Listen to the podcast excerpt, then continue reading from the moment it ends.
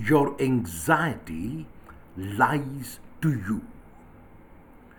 Anxiety has been defined as fear and apprehension about the future. It is worry and nervousness about what is to come. It has nothing to do with the present. Anxiety arises before going for a job interview, on the first day of school or college, on the first day of a new job, before entering an elevator, and many other reasons.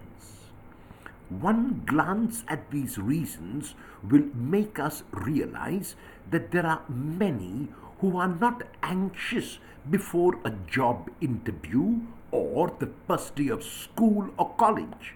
Many do not feel anxious on the first day of a new job or before they enter an elevator.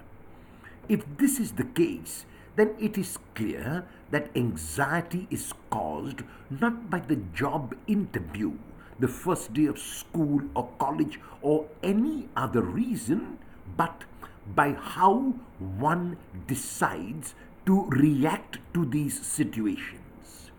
If anxiety prevents us from acting as we ought to, then it must be dealt with. One can change one's reactions to any and all situations that happen in a day. If one decides to live as fully as possible in the present moment while preparing for the future but not obsessing about it, then the anxiety level drops on its own.